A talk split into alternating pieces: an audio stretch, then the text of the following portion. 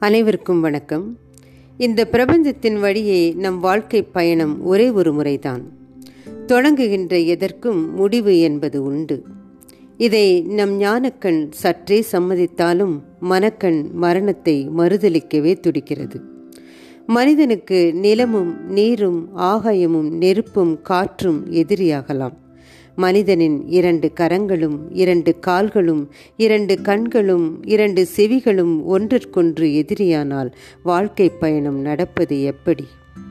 உணர்வுள்ள காலை மரணம் வரப்போவதில்லை மரணமுற்ற காலை உணர்விருக்கப் போவதில்லை.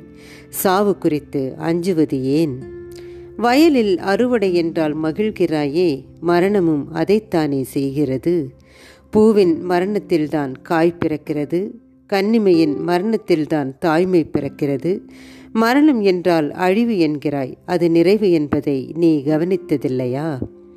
மனித வாழ்வின் பெருந்துன்பம் மரணத்தை விட வாழ்க்கை பயங்கரமானது என்று தெரிந்த பின்பும் வாழ்க்கையோடு ஒட்டிக்கொண்டு இருப்பதுதான். உடைந்த குடம்வழியே வழிந்தோடும் தண்ணீரான இந்த வாழ்க்கையில் மரணம் என்ற நிஜத்துக்கு எதிராய் மருத்துவமனையெல்லாம் போராடுவது ஏன்? வாழ்க்கையின் நிமிஷ நீட்டிப்புக்குத்தானே. தான் உதிரும் முதல் நிமிஷம் வரைக்கும் இந்த பிரபஞ்சத்தின் சந்தோஷத்தை மட்டுமே காற்றுடன் பேசிக்கொண்டிருக்கும் தென்னங்கீற்றைப் போல இன்பமன்றி வேறில்லை. சந்தோஷத்தின் தேதி குறிப்பது மனிதனின் வேலை சாவின் தேதி குறிப்பது காலத்தின் வேலை. உயிரில் நம்பிக்கை ஊற்றி வைப்போம் நம்பிக்கையில் உயிரை ஊற வைப்போம். வாழ்வின் மர்மம்தான் வாழ்வின் ருசி. நன்றி வணக்கம்.